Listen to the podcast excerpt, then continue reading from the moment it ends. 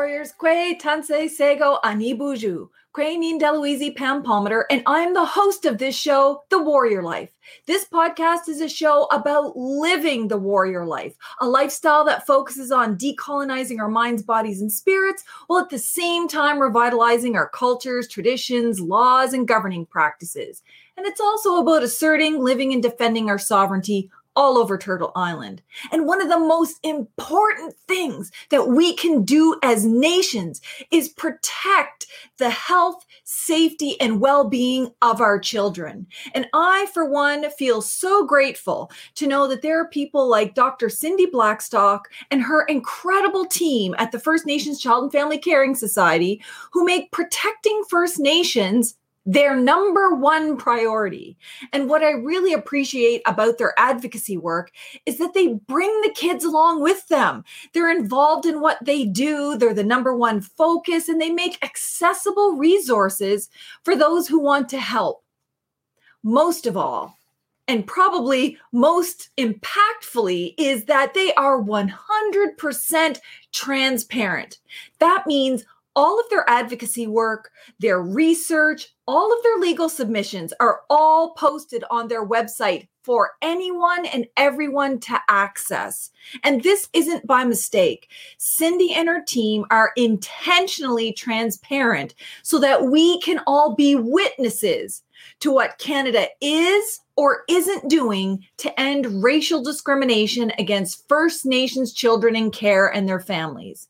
And today, we are so lucky to have Dr. Cindy Blackstock here to help us understand the recent report issued by the parliamentary budget officer uh, about comp- the compensation order from the tribunal uh, that was issued against Canada and is meant to compensate First Nations children. And if you don't know the background of the tribunal case, what now would be really a great time put this on pause, go and listen to some of our past videos, our past podcasts, because Cindy's been joined the Warrior Life podcast several times. We've had lengthy conversations with lots of really detailed information. So check that out and I'll post all the links in the description box so that you can access them. But for today, and for those of you who just potentially might not know her, Dr. Cindy Blackstock is a member of the Gitxsan First Nation in BC. She's had more than 25 years of social work experience in child protection and Indigenous children's rights. And she's won numerous awards and honorary doctors. I could literally sit here and call her Dr. Dr. Dr. Dr. Dr. Dr. Cindy for days but she focuses on identifying and more importantly, remediating structural inequalities affecting First Nations children, youth, and families. Thank you so much for joining us again on the Warrior Life podcast, Cindy. I'm so excited to be here, Pam. You know, I always enjoy our conversations. Yeah, me too. And I just love how you have a little spirit bear pin yeah. there check that out. Like this was beaded uh, by an artist, a First Nations artist in, in in BC, and my sister got him for me for for Christmas, and so now I'm wearing Spirit Bear wherever I go. Oh, that's awesome. Well, you're always representing. Um, maybe just quickly before we get started, you could tell us a little bit about yourself and the First Nations Child and Family Caring Society, just for people who don't know what that organization is. Sure. So I grew up in the bush in northern BC. My first job was picking pine cones back in the day when there was uh, forest ranger stations, remember, and lookout towers. That tells you how old I am. And uh, then I finally um, got into doing some social work at the front lines. And what I saw there is that the children and families that were at risk it was because of the underfunding of the government and the trauma on the, they were experiencing because of residential schools in the 60s scoop. And I thought child welfare was holding them responsible for things that they really couldn't change at a personal level, at least not alone, not without services.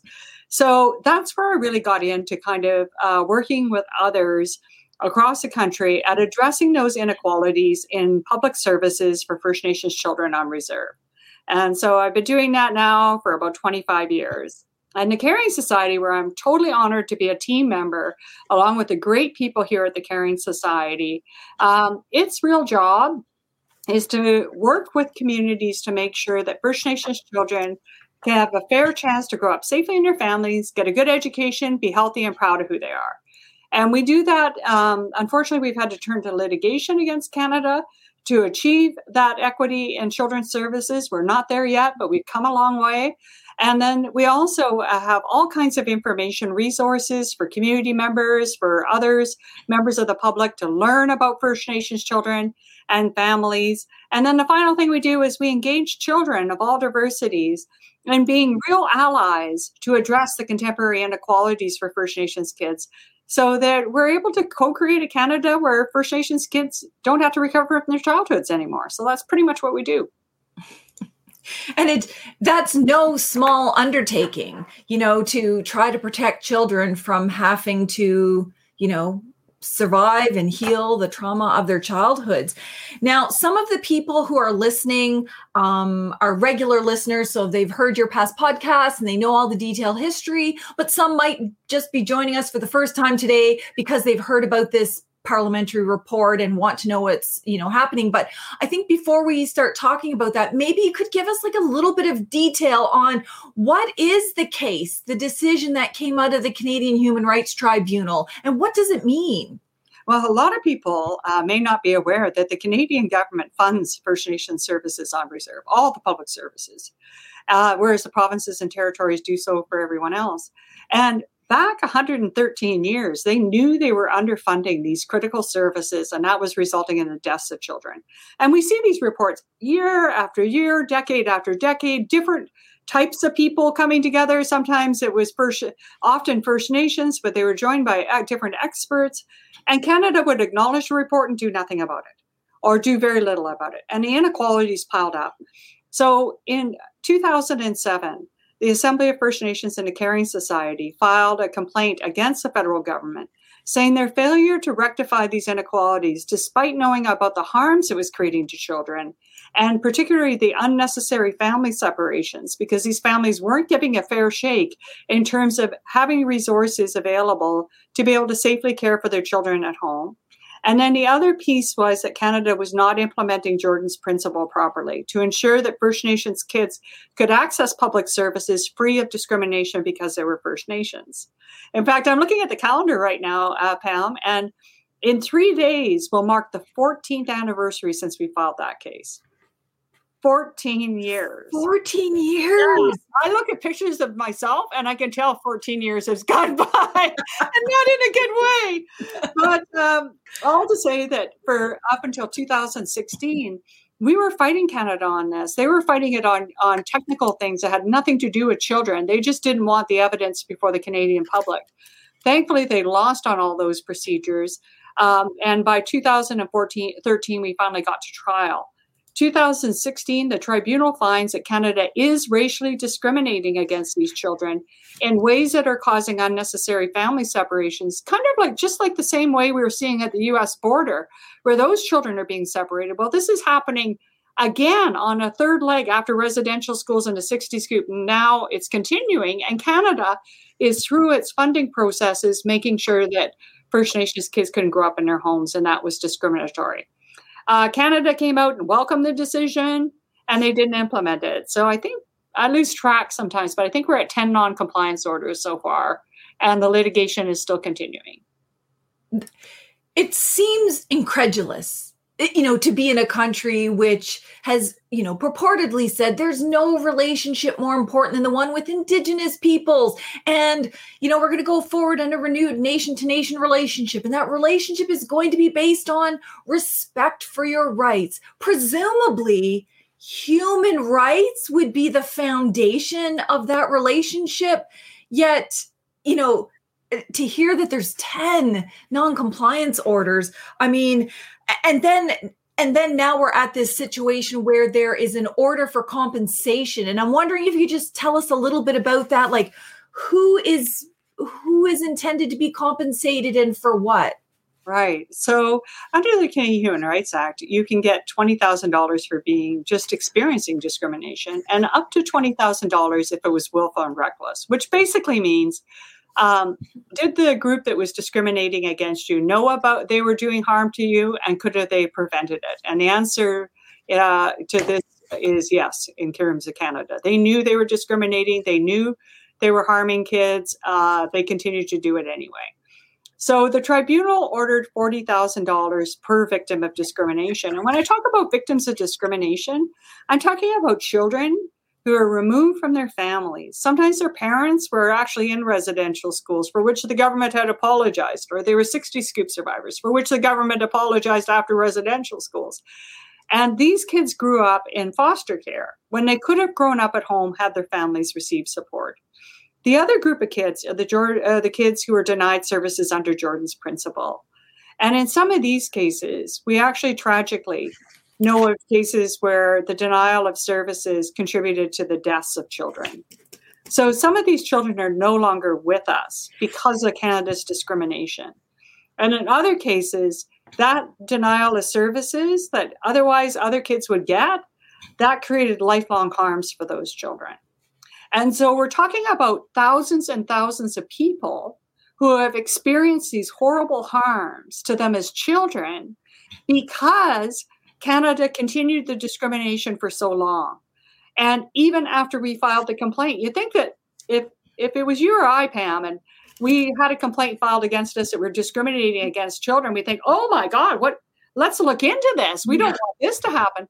But no, Canada continued to procedurally fight it. And so the number of children and families during the long history of this, this litigation, and then with the non-compliance, meant the number of victims piled up again another situation which didn't have to be first of all i mean they they couldn't with good faith pretend that they didn't know that there was a problem with the overrepresentation of First Nations children in foster care and all of the harms that they were suffering from the denial of services, like Jordan River Anderson, for example. But even if they did pretend that, you know once the decision is there saying you're racially discriminating that you know that is counter to human rights you you must stop this to not stop that, to instead focus on trying to fight you procedurally over and over and over and over again, while adding numbers. And sometimes people, you don't get a true sense of the picture when we're talking about just statistics, you know? So it's like, oh, this number and that number. But you talk about a different kind of statistics from the perspective of the individual child. And I'm wondering if you can talk about like the, the harms that individual children uh, suffer in addition to being away from their families. Like you talk about it in terms of nights, like sleeps, the number of sleeps they're away from their family or their community. Right. So, um, one of the things I just want to say is at the time we filed the complaint on the government's own website, it, it acknowledged that they were underfunding child welfare, First Nations child welfare so badly that they were driving more kids into care. So that was right on their government website. And then when we got the evidence of the documents finally, I was the one that had to testify on the stand, Pam, to enter those documents. And I literally just felt sick reading it. It was so heartbreaking. And and what and what was even made it more heartbreaking is to see how banal the write up would be about these children in the federal documents. So you're talking about the number of sleeps First Nations children enter into care. We use words like overrepresentation a lot, and it's so easy to say, right? Mm-hmm. And the reason it's easy to say is because it's not the way that children would think about it. It's not the way that children eh, that we love in our circles would think about it. The way that children in our circles think about something is how many sleeps until I see my mom? Hmm. Or how many sleeps until I see my sister or brother or uncle or dad? That's the way they think about things when they're in a situation that's hard for them, when they're away from the people that love them. And in this document was an Excel spreadsheet. So just imagine an Excel spreadsheet. And it counted up the number of nights that First Nations children, this is on reserve only, and in the Yukon, spent in foster care between 1989 and 2017. And it was over 78 million nights. 78 million. That's over 167,000 years of childhood, right? And we saw, and during that time, and Pam, you'll remember, we were seeing even on the news the stories of what that looked like. I always think of Tina Fontaine, right? Uh, there we had a beautiful young girl who grew up in a community that was denied the basic services she ought to have received. And then she moved off reserve, was in foster care, and she ends up being murdered on the, the banks of the river in Winnipeg, the Red River. And the person who uh, did that was never held accountable. But she is a child that's no longer here, who we don't, we think that her outcome would have been very different if she would have been treated with the respect and honor when she was a little girl and her family given the supports. And, and for those of you out there who are thinking, well, you know, these kids are in care for a reason. Well, you're you're right in one sense that they're, they're in care for a reason. But what's wrong about that picture is that First Nations children are overrepresented in child welfare, not due to abuse, although that happens, and that's unacceptable.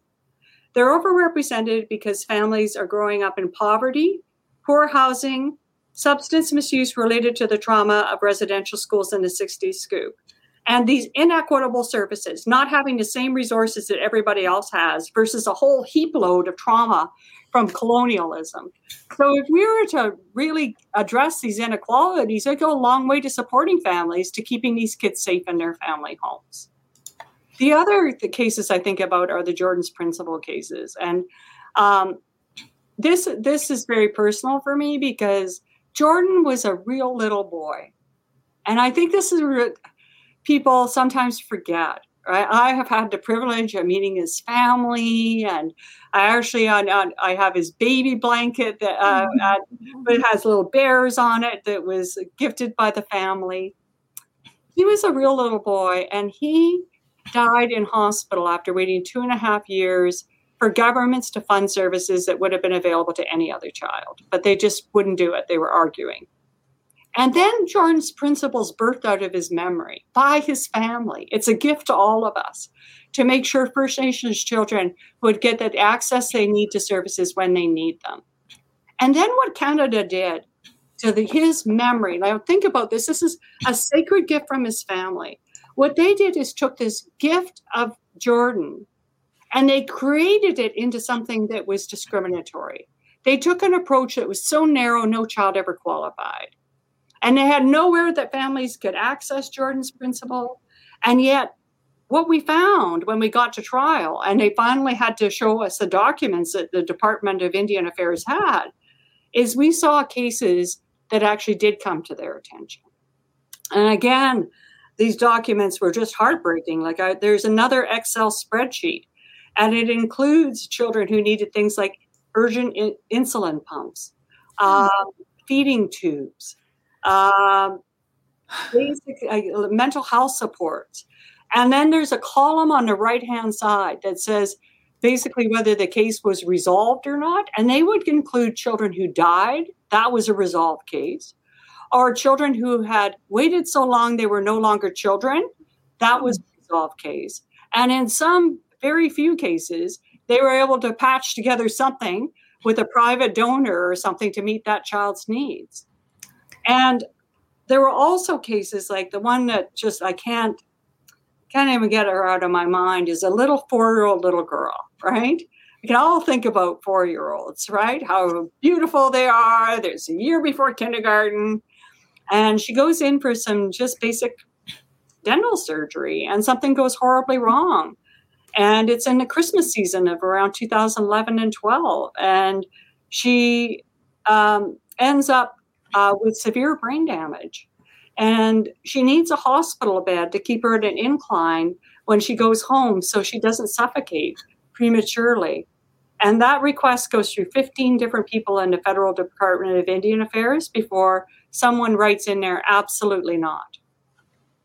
And they're doing this stuff in the public interest. I don't know what they like. I'm a taxpayer. That's exactly what I want my taxes to be used for. Yeah four year old little kids versus all this other nonsense that governments do. But that was the, the idea. And then Michael Wernick, you'll remember him, Pam. He uh, was the deputy minister of Indian Affairs during the whole time we're pretty much the whole time we were litigating this case. He actually awarded the public servants who said no to that little four year old little girl under Jordan's principle and all others the highest public service award.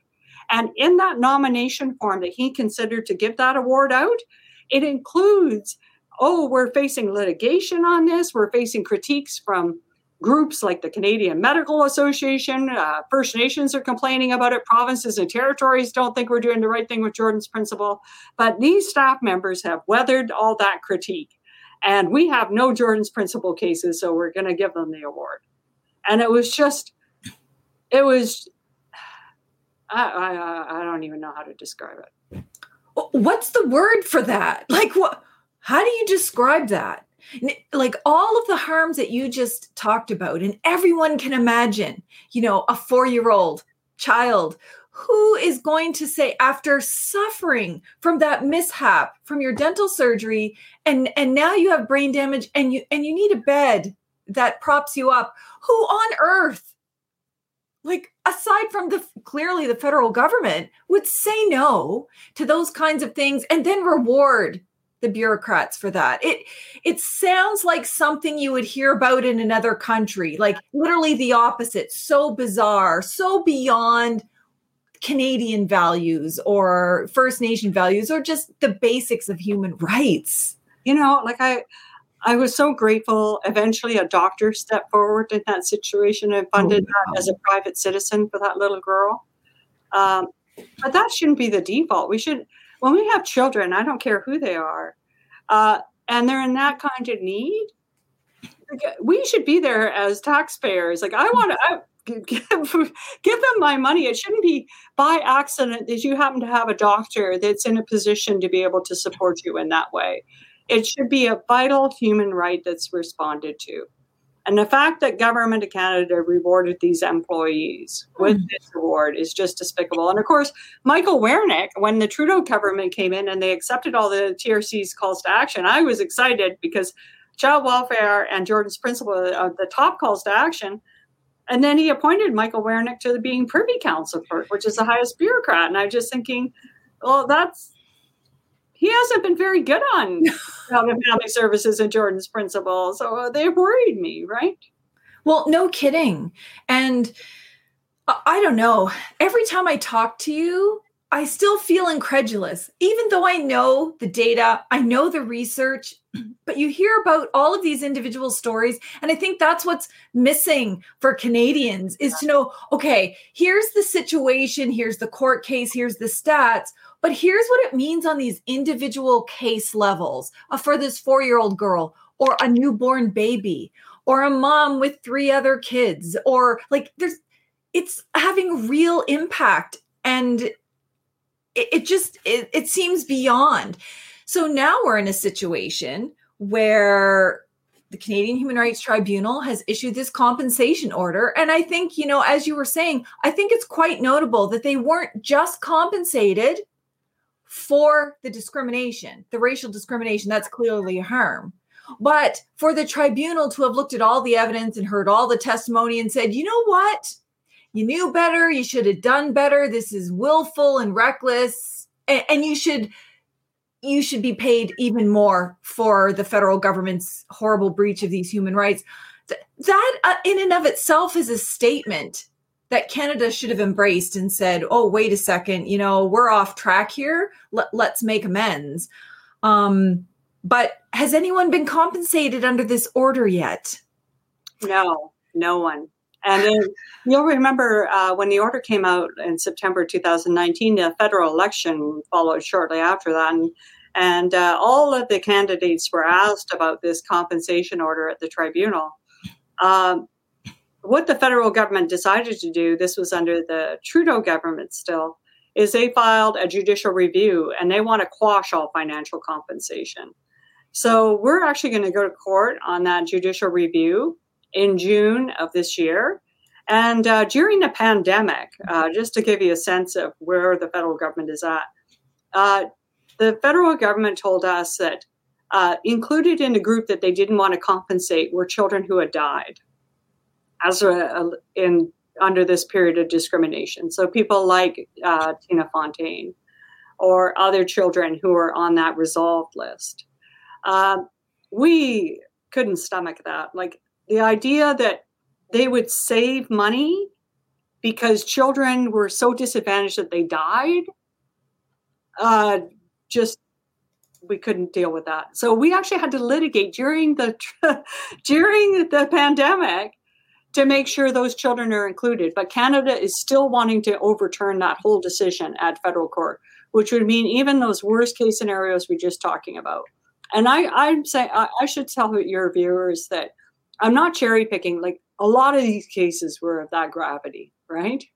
Not all the children died, but many of them suffered uh, irreversible kind of things, like where children were denied percussion vests and have cystic fibrosis, and that really can shorten their lives over the long term. Or sometimes it was they were denied learning opportunities, so they weren't successful in school when they could have been successful in school and graduated. Like they'll never get that back. And here's the other thing I want people to understand is when the residential school thing happened, all of those children were grown up by the time it got to public parlance, and they were compensating them as adults. And then with the 60 scoop, the same thing, they were compensating adults. In this case, Pam, as you know, a lot of these children are still children. Yeah. They're still like we're talking about children who, because of the non-compliance, who could be just babies or four or five years old these are the victims of the discrimination in this group that we're talking about. And it's important for people to know that these are young children.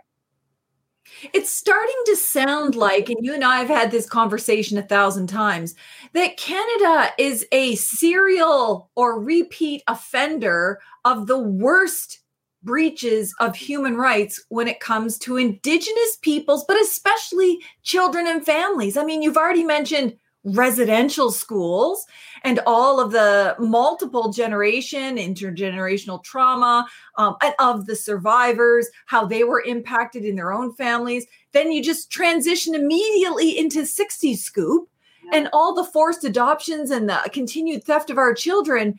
And instead of learning from all of that now we're in what they themselves are calling a humanitarian crisis of the continued theft of children and and the denial of service and i think that's important that people understand there's yeah. multiple things going on here that it's not just taking children from families which is devastating and can cause you know lifelong issues but it's also at the same time denial of service for things that other children would receive in a provincial care system for example or that they desperately need because of their health condition i mean it's is Canada not learning by any of this?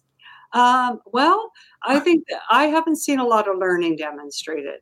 Um, other than I think that they're becoming better at uh, issue at, at, arguing technical points and trying to get these cases dismissed on technical points. I think their arguments are becoming more sophisticated. In fact, uh, we see that a lot of the same arguments they put for the residential schools are coming forward in this compensation as well, even in their federal documents, right?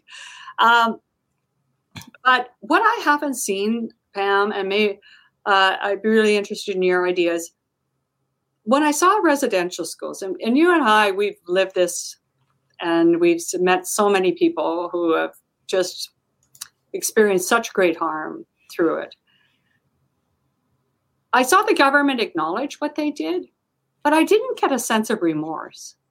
I didn't get a sense that someone sat there and thought, oh my God, we as a government, regardless of what political party they were in, because of the conservatives and, and liberals mm-hmm. basically mm-hmm. split it down the middle. How did we let this happen? How did this go on for so long? What is it about the way we think and believe that we have to change to make sure this never happens again? Instead, what happened is we'll we'll settle a class action, we'll issue an apology, and we'll move on. And then the problem with that is that they do those things, the public attention thinks it's already taken care of, and then they repeat the behavior with the 60 scoop. And even now, like I've looked at those documents, and as I say, I just can't get those kids out of my mind. I don't see that in the government. I don't see them really sitting with the harms that were done to these children. And I, I say that they have to sit with that because they have to learn and they can't do it again. If you or I had done, let, us just take this down to another level. If uh, you or I had done this to one generation of kids with this with the residential schools, and we know that children died in residential schools, four to 6,000. Canada knew about those deaths. A lawyer, Samuel Hume Blake, the founder of Blake's law firm, said that in the Canada fails to obviate the preventable causes of death, it brings itself into unpleasant nearness with manslaughter. That was 1908. So if we had done that, and then uh, we uh, we apologized and then did the 60 scoop, and then we had been willful and reckless and allowed these harms and deaths to come to children. And we were before a judge. Um, what do you think they would say to you and I? Right? they would be talking to us as we're dangerous offenders. Well, exactly. We haven't demonstrated. We're still fighting, right? And they're fighting on what they feel is the government's best interest. And what's so weird about that is they're supposed to be representing the public. And I've had the blessing of talking to thousands, tens of thousands, hundreds of thousands of people all over the country of all political persuasions. And no one thinks it's a good idea giving First Nations kids less because of their race in public services. Uh, well, sure, you might find a few Proud Boys out there that might think it's a good idea, but the average, you know, most people are good people regardless of political persuasion. And, and so I don't know who's ben- who they think they're they're acting out in benefit for. I think the Canadian public is already at a place where they're saying this is nonsense. Why do First Nations kids not have clean water? Why are? I mean, those are good questions. And the answer is that Canada is continuing to deliver this apartheid system and to resist the implementation of orders like this and not take accountability for its own learning.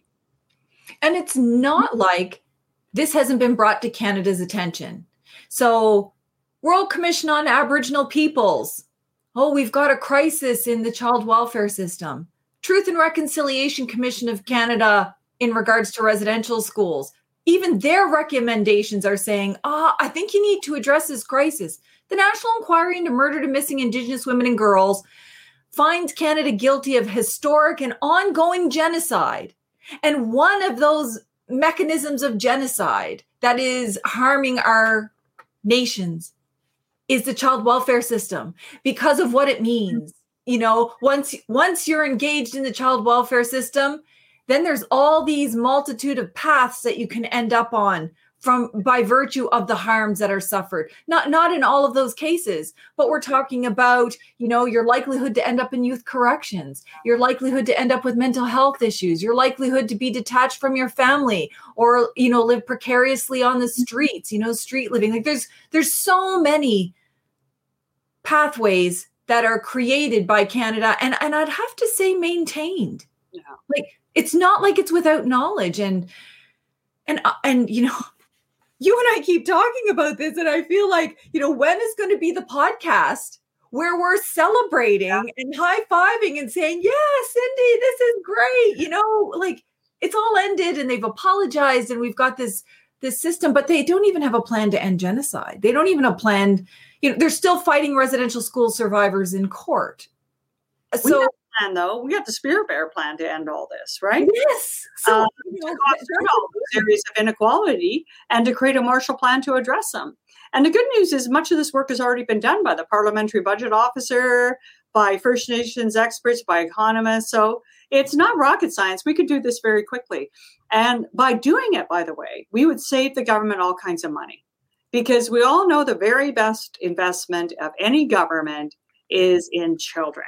You invest in a child, you can save all kinds of money downstream because that child grows up to be a healthy, happy human being who's less reliant on all the support services. And so that just is just a common sense kind of thing. Uh, the, so this proposal of reducing these inequalities would go a long way.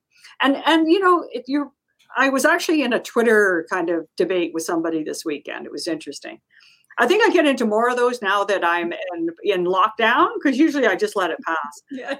But this person was raising an interesting theme, i.e., around water. And the question was, well, why you sound like you aren't acknowledging all the good work they're doing? Um, you know, they've done something. You're saying they haven't done something. And I had to kind of go back and say, no, I'm not, I no one said they haven't done anything. But the question is, when you have people out there who have been waiting 153 years for clean water, is what they have done uh, enough of a defense for what they have yet to do? And when that yet to do is to simply get clean water pumping out of pumps so that kids can actually get a clean glass of water. If this was downtown Toronto and I took that point of view, it's like, look at all the stuff I've done. Sure. Or even Texas right now, um, for a real life example. Like, you know, look at everything I've done for you.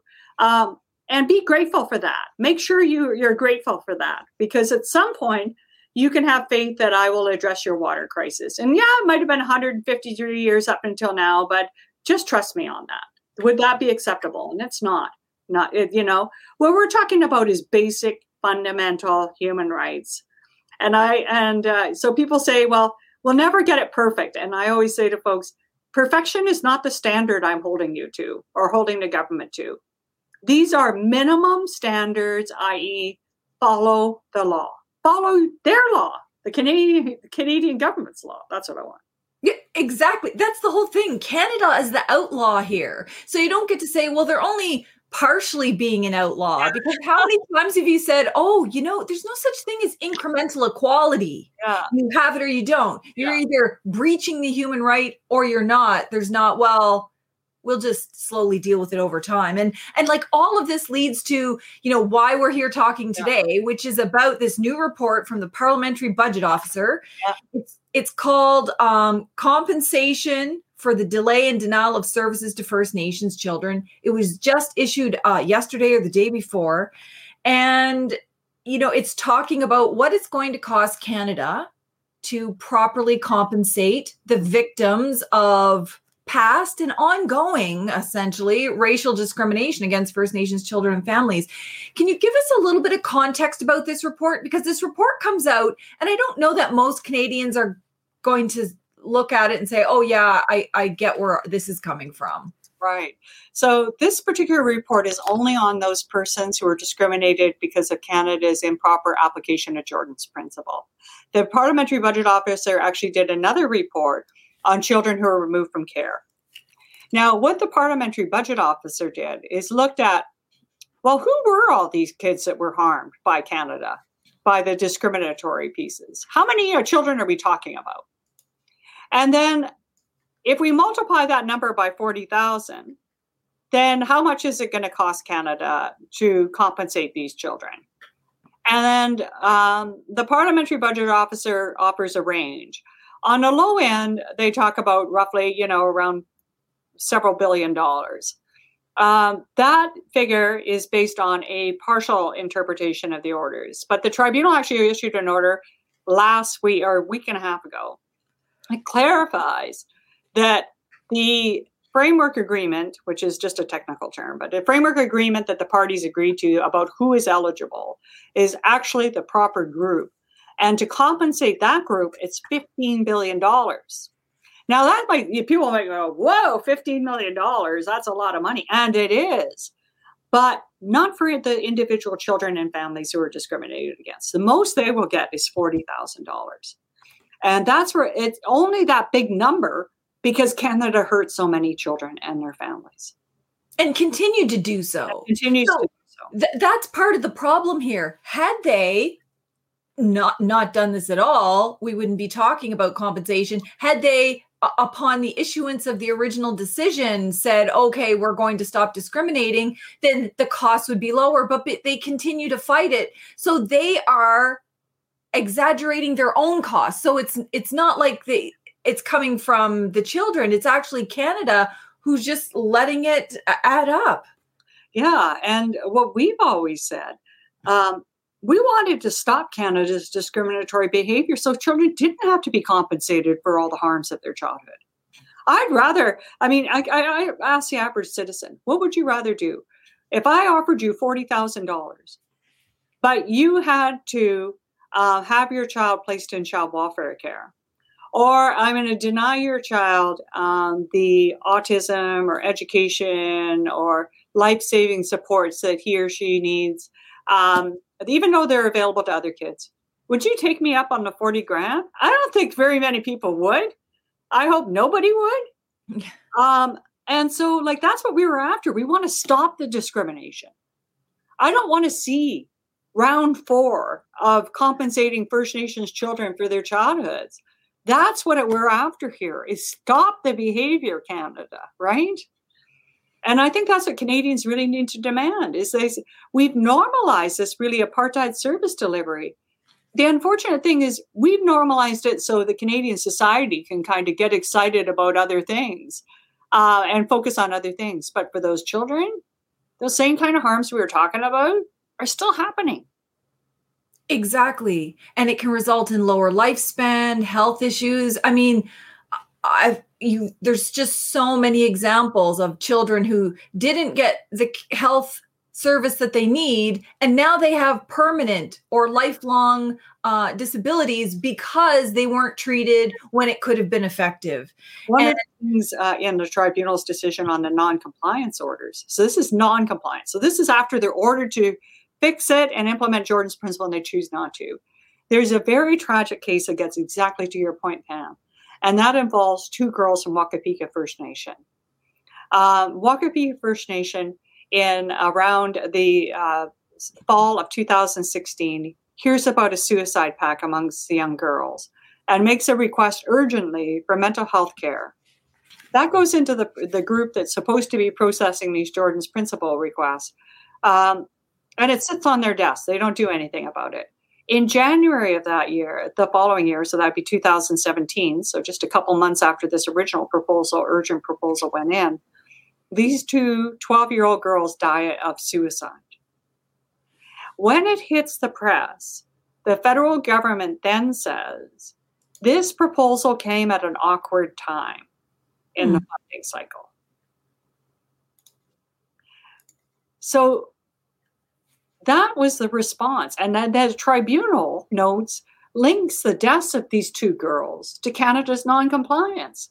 Because had they had the mental health supports that the community was urgently requesting, we those families may not have had to bury their children, their daughters, in such a tragic way. Right?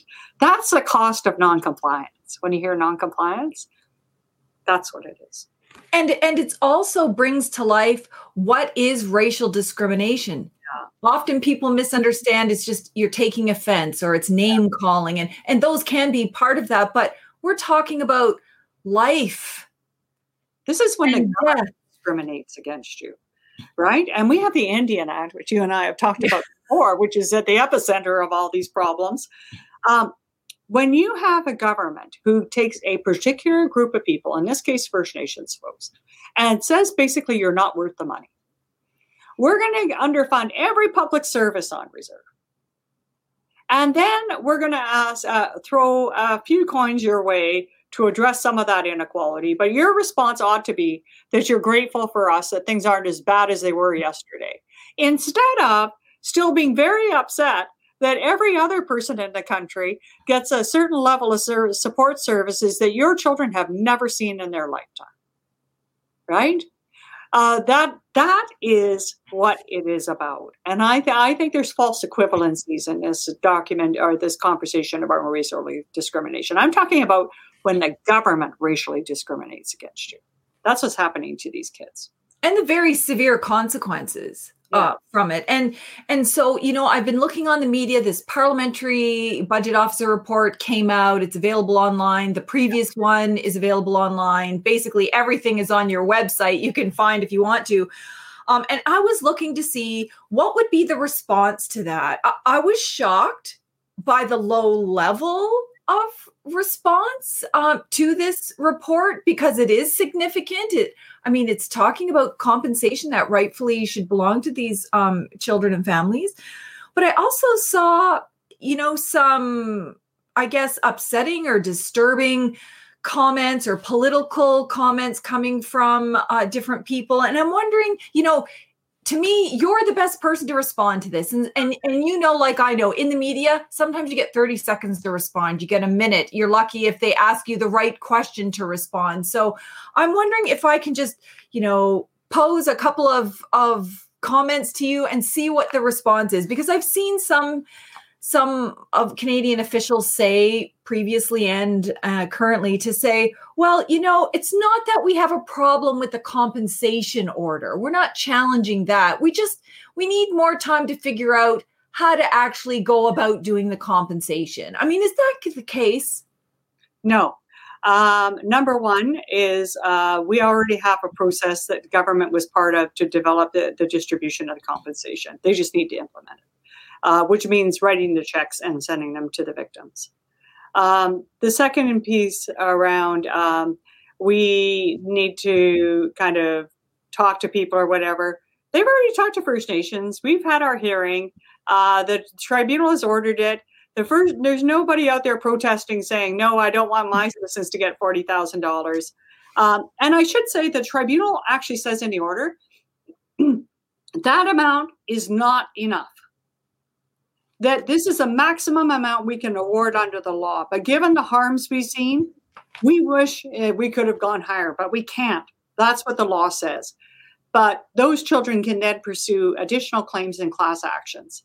So for Canada, to me, this is a yes and proposition. And what they're trying mm-hmm. to say is no, no, no, it's either or, which is basically law shopping for them, right? They want to see where they can get the best deal that saves them the most money instead of having their eye on the victims and thinking, my God, $40,000 doesn't go very far for a kid. What can we do to really try to make them whole given what we've done? Yeah, so it's really disingenuous when you hear other people say, "Oh, well, we have to consult First Nation leaders first. What, what First Nation leader is going to say, "No, please, we don't want the compensation"? And that's that's not that's an order from the Canadian Human Rights Tribunal. You just abide by it. It's kind of like an order from the court that says, you know, stop breaking the law. You abide by it. You don't consult and say, should we or should we just keep being outlaws? Like that's that's an improper use I think of consultation. Now the other thing I've heard is oh, Canada won't be able to afford to compensate these children. What's your response to that? Well, then they shouldn't have discriminated against them in the first place. Um, the other the other part is that um, you know the since COVID has happened, they have been spraying money everywhere. I didn't even know we had this amount of money. What shows me two things. One is it was always possible for them to remedy that discrimination uh, during those many years when it was being raised, not only in Shubwalker and Jordan's Principle, but in water and other areas. And they chose not to do it. The second is do we really want to be a part of a society where the government can pick any group of people? Tomorrow, it might be blonde haired people with green eyes who are going to get 50% less and 30 uh, of every public service, and they're one in six of them are not going to get clean water. Is that what we really want to see in, in Canadian society? And then for the government to say, well, okay, we did that for you for so long, the number got so big, we can't afford to compensate you or treat you equally anymore. You know, I don't want to live in that kind of society. Oh, no kidding. Because so far it's only us right. that is being said, oh, we can't afford you, or you don't deserve it, or we'll just keep doing it and increasing the costs. Yeah, because the, the other one, you know, I've heard some people say, oh, well, you know, we should be focused on this litigation and more focused on the pandemic. But do, to my mind, wouldn't you think that the pandemic exacerbates this situation versus oh we can just ignore all these human rights abuses for now? Well you know i would just look for volunteers uh, amongst those who hold those views to see who they want me to turn their water off.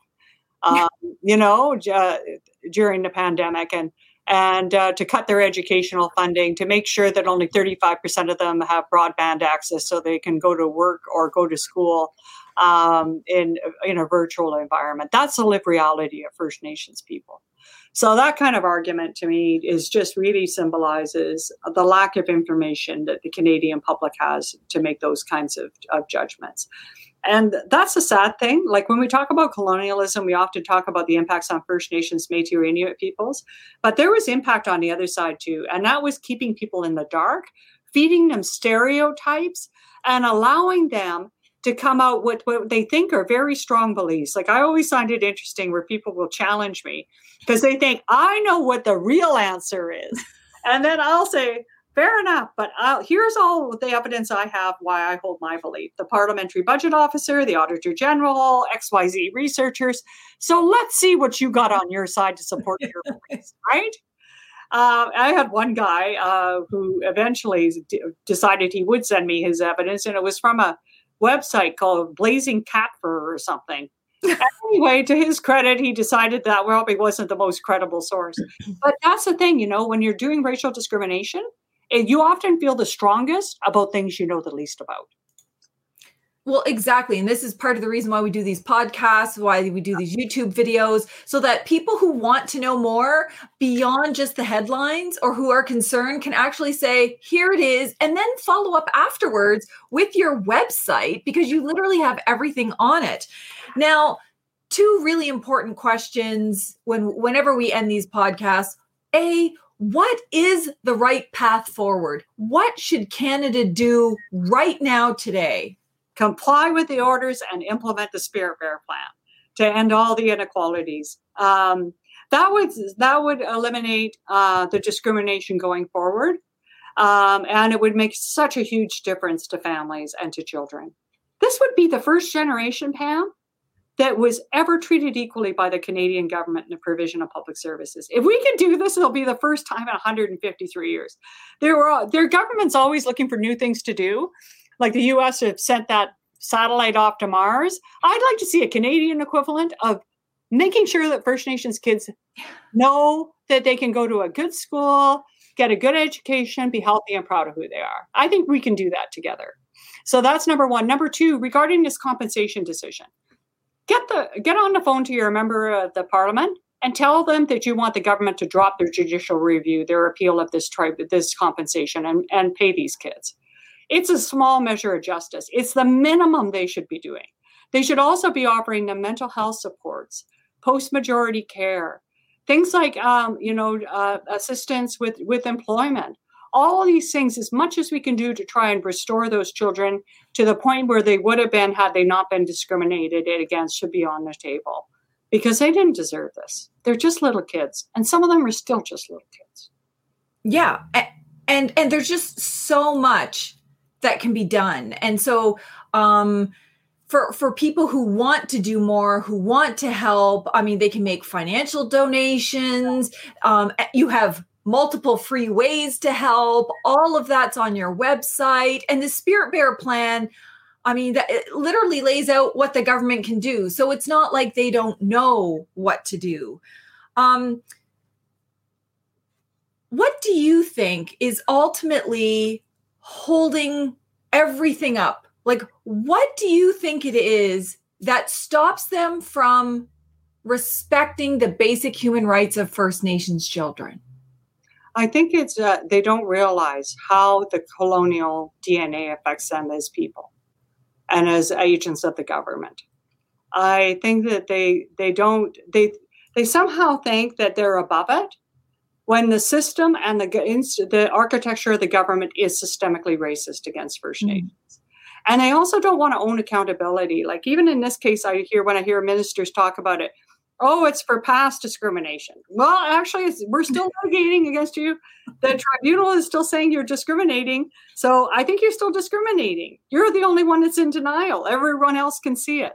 So it's that lack of being willing to take the political leadership that's required and say, we are messing up. Not only did we mess up in the past, we're messing up right now. And this is what we're going to do to show people that we've learned enough. And we're going to hold ourselves accountable and we're going to welcome any accountability measures that are out there to make sure we don't backslide. That would be such a wonderful day. And I don't think the government realizes they would get far more credit from First Nations and from the public if they were honest. Then mm-hmm. this this rerun show of theirs of public relations of we are engaging with First Nations, we're doing all people know that's a bunch of BS, to be honest. And I think that honesty really pays. It's what we expect from our family members and our people in our own circle. It's what we ought to expect from the government, too. And if we only took it from our own perspective, what would we want for our own children, our own grandchildren, our own nieces and nephews in our own community? And I think if you look at it from the human point, there's no doubt that if this was a massive problem in Ontario for other than Indigenous peoples, you'd, you'd probably be protesting in the street.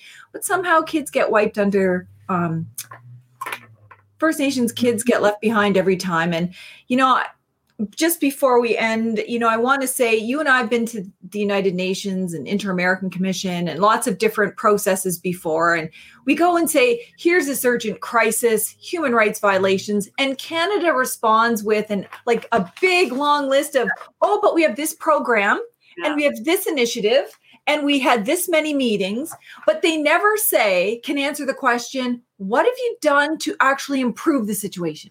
Has the situation improved? Have the human rights breaches stopped? Are kids less likely to be taken away from their family because because it's not? And in some cases and in some circumstances, situations are getting worse. Um, and it's across all of the socioeconomic things that you're talking about. And so, you know, I'd really like Canadians to just say, show me where you've made it better. I don't want to hear your program or your meeting or your initiative. Show me that it's better and that it's done and that it's over. And and show me that you're not accepting any level of racial discrimination yes. child zero. That's the bottom line. Zero. No excuses. No we're working on it. No yeah. too complex. This is unacceptable. Any child in this country should not get less because of who that child is. Due to their sexual orientation to their religion to their merit, uh, the, the family composition that they're in, to their race, to their national ethnic origin. No child should get less because of who they are. And that's exactly what's happening. And that's what we need to hold the government's feet to the fire. And do not listen to what they say. They say a lot of things. Yeah. what they do, and if that thing, if what they're doing is actually changing children's lives for the better. I think that's the most important point to end on that this isn't degrees of racial discrimination. It's a yes or no. There, yeah. There's no discrimination. It stops now. Are you going to get funded same level? Yes. Are you going to get funded for what you need? Yes. It's as simple as that. And Cindy, I can't thank you enough for always making time to come on this podcast and on YouTube and help educate people and keep them updated on what's happening on this case as it moves along. Because as you know, with the media turnover, they might hear about an issue one time and then it's off to a different one, then it's an election, and then it's a pipeline, and then it's something else. And people forget or think it's been resolved because someone said, Oh, yeah, we're working on it. So thank you for what you and your team do to stand up for kids. Well, thank you for having me. And thank you for being part of the warrior team for kids, right? You know, the one thing, a message I want to uh, say to all those kids is I know that you are super special. I've had the mm. privilege and honor of seeing you. You know, you, some of you are uh, into science, some of you are great into the arts, some of you are, are having fun with your families, and you're bringing great joy to your communities, and you're doing all kinds of great things. We see all of that for you. And that's why we really want to know and show you that we love you enough to stand up for you and make sure you got the same opportunity so that you can give those wonderful gifts of all the people that you are um, throughout your life. You're not alone. And we'll never stop. I'm not going to stop. We'll never stop. You've got warriors here on the outside who are always going to advocate for you um, because you're little warriors every day that you get through. That's that's a warrior who gets through that day and you know we're working so that, that's a really positive message and, and i also appreciate how you make it about the kids involve the kids and that you make this a collective effort yeah. you know this is about all of us canadians included making yeah. life better um, for these kids so they never have to go through this again and thank you to all the listeners and viewers for making the time to learn more, to take that extra step, to not assume what the government says is true, not assume that the issue is over because you don't see it in the media or you don't hear any commentary about this parliamentary budget officer report. Look at it, read it, um, listen to these podcasts, share it widely, and put pressure on all of your members of parliament and your MPPs and anywhere where you have influence. Push, push, push to end unlawful racial discrimination that does significant damage to First Nations children and families. And share this podcast far and wide. Be the change that's required. Force governments to be accountable. Till next time, keep living a warrior life. Goodbye, everybody. Malalian.